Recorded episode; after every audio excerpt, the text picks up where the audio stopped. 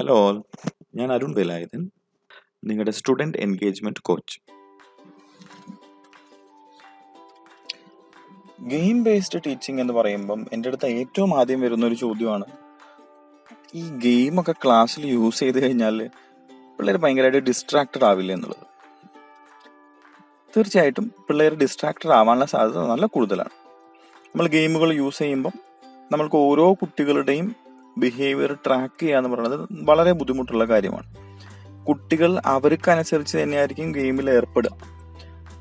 അതുകൊണ്ട് തന്നെ ഒരു ലെക്ചറിങ്ങിൽ കുട്ടികൾ നമ്മുടെ മുന്നിൽ ഇരുന്ന് നമ്മളെ കേൾക്കുക എന്നുള്ളൊരു പ്രോസസ്സ് എടുക്കുമ്പോൾ നമുക്ക് കുട്ടികളെ മുഴുവനായിട്ടും ഒബ്സർവ് ചെയ്യാൻ പറ്റുന്നത് പോലെ ഗെയിമിൽ ഒറ്റ ടൈം ഒറ്റ സമയത്ത് ഒറ്റ ഒറ്റ നോട്ടത്തിൽ കുട്ടികളുടെ മുഴുവനായിട്ടുള്ള ഒരു ഫീലോ അവർ എന്തിലാണ് അവർ എൻഗേജ്ഡ് ആയിരിക്കുന്നോ നമുക്ക് മനസ്സിലാക്കാൻ പറ്റില്ല.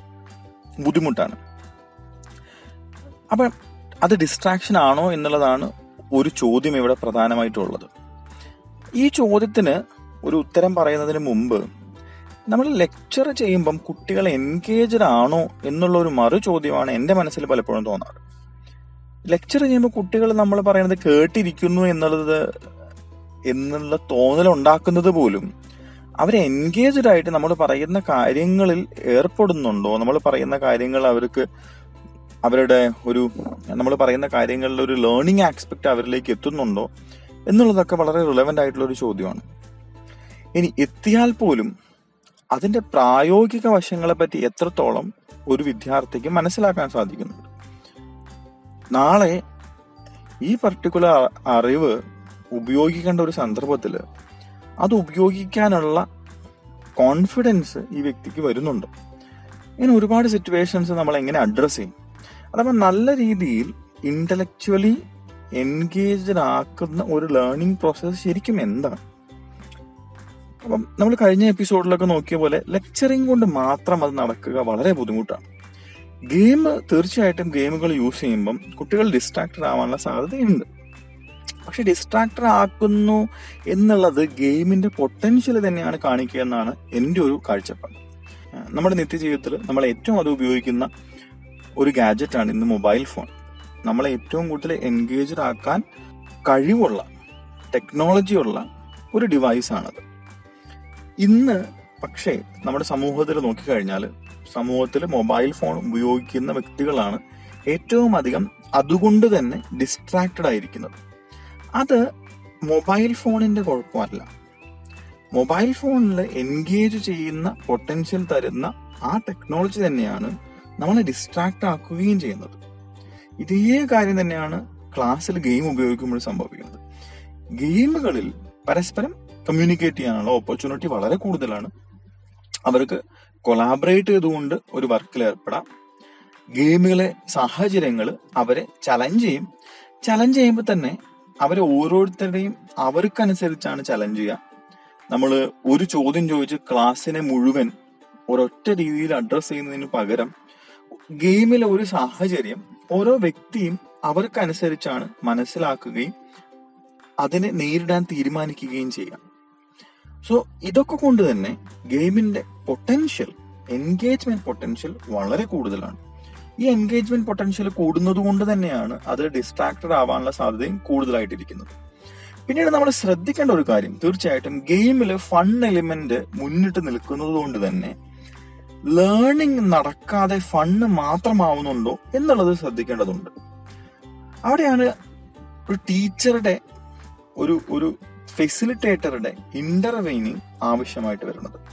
അതുകൊണ്ട് തന്നെ വെറുതെ ഒരു ഗെയിം കളിക്കുന്നതിലൂടെ മാത്രം ലേണിംഗ് സംഭവിക്കും എന്നൊരു അഭിപ്രായം എനിക്കില്ല.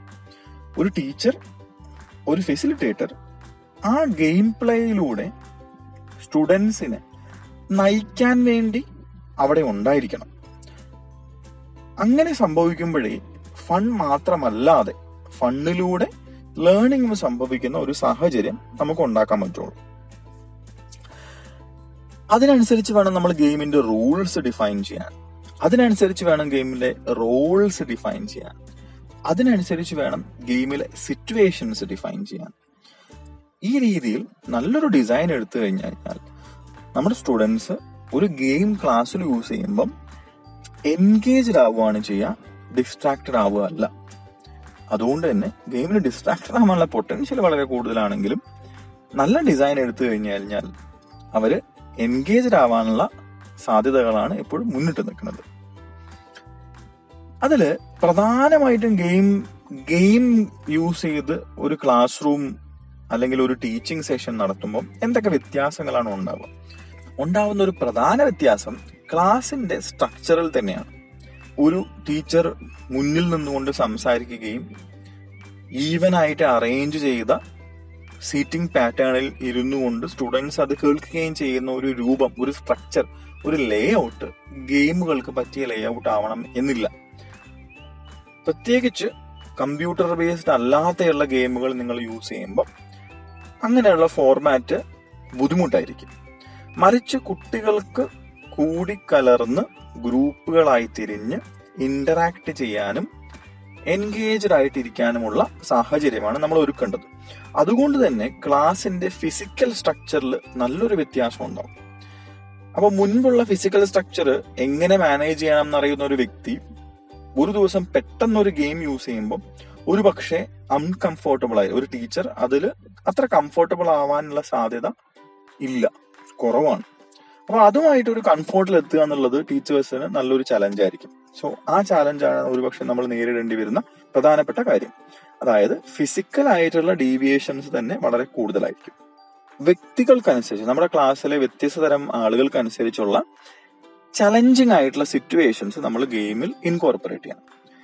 അത്തരം ഗെയിം അത്തരം സിറ്റുവേഷൻസ് ഗെയിമുകളിൽ വന്നു കഴിഞ്ഞു കഴിഞ്ഞാൽ കുട്ടികളെ എൻഗേജ്ഡ് ആയിട്ടിരിക്കുകയാണ് ചെയ്യുക. അഥവാ ആ ചലഞ്ചുമായിട്ട് ആ ചലഞ്ചിനെ എങ്ങനെ മറികടക്കണം എന്നുള്ള ഒരു ചിന്തയിലേക്ക് പോവുകയും അതിലെ ആവശ്യമായിട്ടുള്ള ഒരു പ്രവൃത്തി ചെയ്യാനുള്ള ത്വര ഉണ്ടാവുകയൊക്കെയാണ് ചെയ്യാം. സോ ഇതാണ് അതിന്റെ ഒരു രീതി. സ്വാഭാവികമായിട്ടും ഇവിടെ വരുന്ന മറ്റൊരു ചോദ്യമാണ് എങ്ങനെ നമുക്ക് ഗെയിമുകളിൽ കുട്ടികളെ ഡിസ്ട്രാക്റ്റഡ് ആവാതെ എൻഗേജഡ് ആക്കിയിരിക്കാം? അതിലേക്ക് ശ്രദ്ധിക്കേണ്ട കാര്യങ്ങൾ എന്തൊക്കെയാണ്? അപ്പം നമ്മൾ ക്ലാസിന്റെ ഫിസിക്കൽ അറേഞ്ച്മെന്റിലാണ് പ്രധാനമായിട്ടും ഒരു മാറ്റം വരിക എന്ന് പറഞ്ഞു. അതുപോലെ തന്നെ നമ്മൾ ഗെയിമിനെ പ്രസന്റ് ചെയ്യുന്ന അവതരിപ്പിക്കുന്ന രീതി. ഈ ഗെയിമിന് ആവശ്യമായിട്ടുള്ള നമ്മുടെ ലേണിംഗ് പർപ്പസ് മീറ്റ് ചെയ്യുന്നതിനുള്ള ഈ ഗെയിമിന് ആവശ്യമായിട്ടുള്ള ഒരു സാഹചര്യം ഒരുക്കണം. അപ്പം ആ സാഹചര്യം ഒരുക്കുന്ന ആ കോണ്ടെക്സ്റ്റ് ക്രിയേറ്റ് ചെയ്യുന്ന ഒരു പ്രോസസ്സ് വളരെ ഇമ്പോർട്ടന്റ് ആണ്. അത് ഒരുപക്ഷെ ഫിസിക്കൽ ആയിട്ടുള്ള ഈ ചേഞ്ചസ് നമ്മൾ സ്റ്റുഡൻസിന്റെ ഹെൽപ്പോട് കൂടി തന്നെ ക്ലാസ്സിൽ മാറ്റുന്നതിലൂടെ ആവാം നേരത്തെ മുൻകൂട്ടി ഈ ഗെയിമിനെ പറ്റിയുള്ള ഒരു ലോഞ്ച് പ്രോസസ്സ് ചെയ്യുന്നതിലൂടെ ആവാം ഗെയിമിന്റെ ഒരു നെയിമിംഗ് പ്രോസസ്സ് കറക്റ്റായിട്ട് ചെയ്യുന്നതിലൂടെ ആവാം ഗെയിമിന് ഒരു രജിസ്ട്രേഷൻ പ്രോസസ്സ് വെക്കുന്നതിലൂടെ ആവാം നമ്മുടെ ഗെയിമിന്റെ ലെവലിനനുസരിച്ച് നമ്മുടെ ഗെയിമിന്റെ ഡ്യൂറേഷൻ അനുസരിച്ച് നമ്മുടെ ഗെയിമിന്റെ ലേണിംഗ് പർപ്പസിനനുസരിച്ചെല്ലാം ഇത്തരം ഒരു കോണ്ടെക്സ്റ്റ് ക്രിയേഷൻ പ്രോസസ്സിൽ വളരെയധികം ടീച്ചേഴ്സ് ശ്രദ്ധിക്കേണ്ടതുണ്ട്. ഞാൻ ആദ്യം പറഞ്ഞ പോലെ നല്ലൊരു ഡിസൈൻ നമ്മളുടെ ലേണിങ്ങിന് ആവശ്യമായിട്ടുള്ള റൂൾസും റോൾസും സിറ്റുവേഷൻസും പ്രോപ്സും ഒക്കെ ഉപയോഗിച്ച് കഴിഞ്ഞു കഴിഞ്ഞാൽ ഗെയിമുകൾ കുട്ടികളെ ഇന്റലക്ച്വലി ലേണിംഗ് പർപ്പസിലേക്ക് എൻഗേജ്ഡ് ആവുന്ന നല്ലൊരു എക്സ്പീരിയൻസ് ആക്കി മാറ്റാൻ നമുക്ക് സാധിക്കും.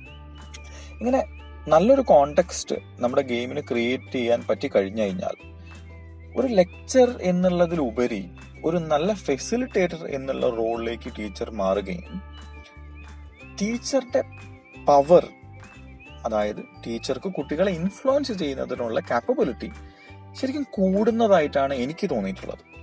ഈ കാപ്പബിലിറ്റി കൂട്ടാൻ വേണ്ടിയിട്ടുള്ള ഒരു ടൂൾ പോലുമാണ് ഗെയിം നമ്മുടെ കണ്ടന്റ് വളരെയധികം ആഴത്തിൽ നമ്മുടെ സ്റ്റുഡൻസിലേക്ക് എത്തിക്കാനും ആ കണ്ടന്റിനെ ബേസ് ചെയ്തുകൊണ്ടുള്ള ആക്ഷനുകൾ എടുക്കാൻ കുട്ടികളെ പ്രാപ്തരാക്കാനും ഗെയിമുകൾ നമ്മളെ സഹായിക്കും.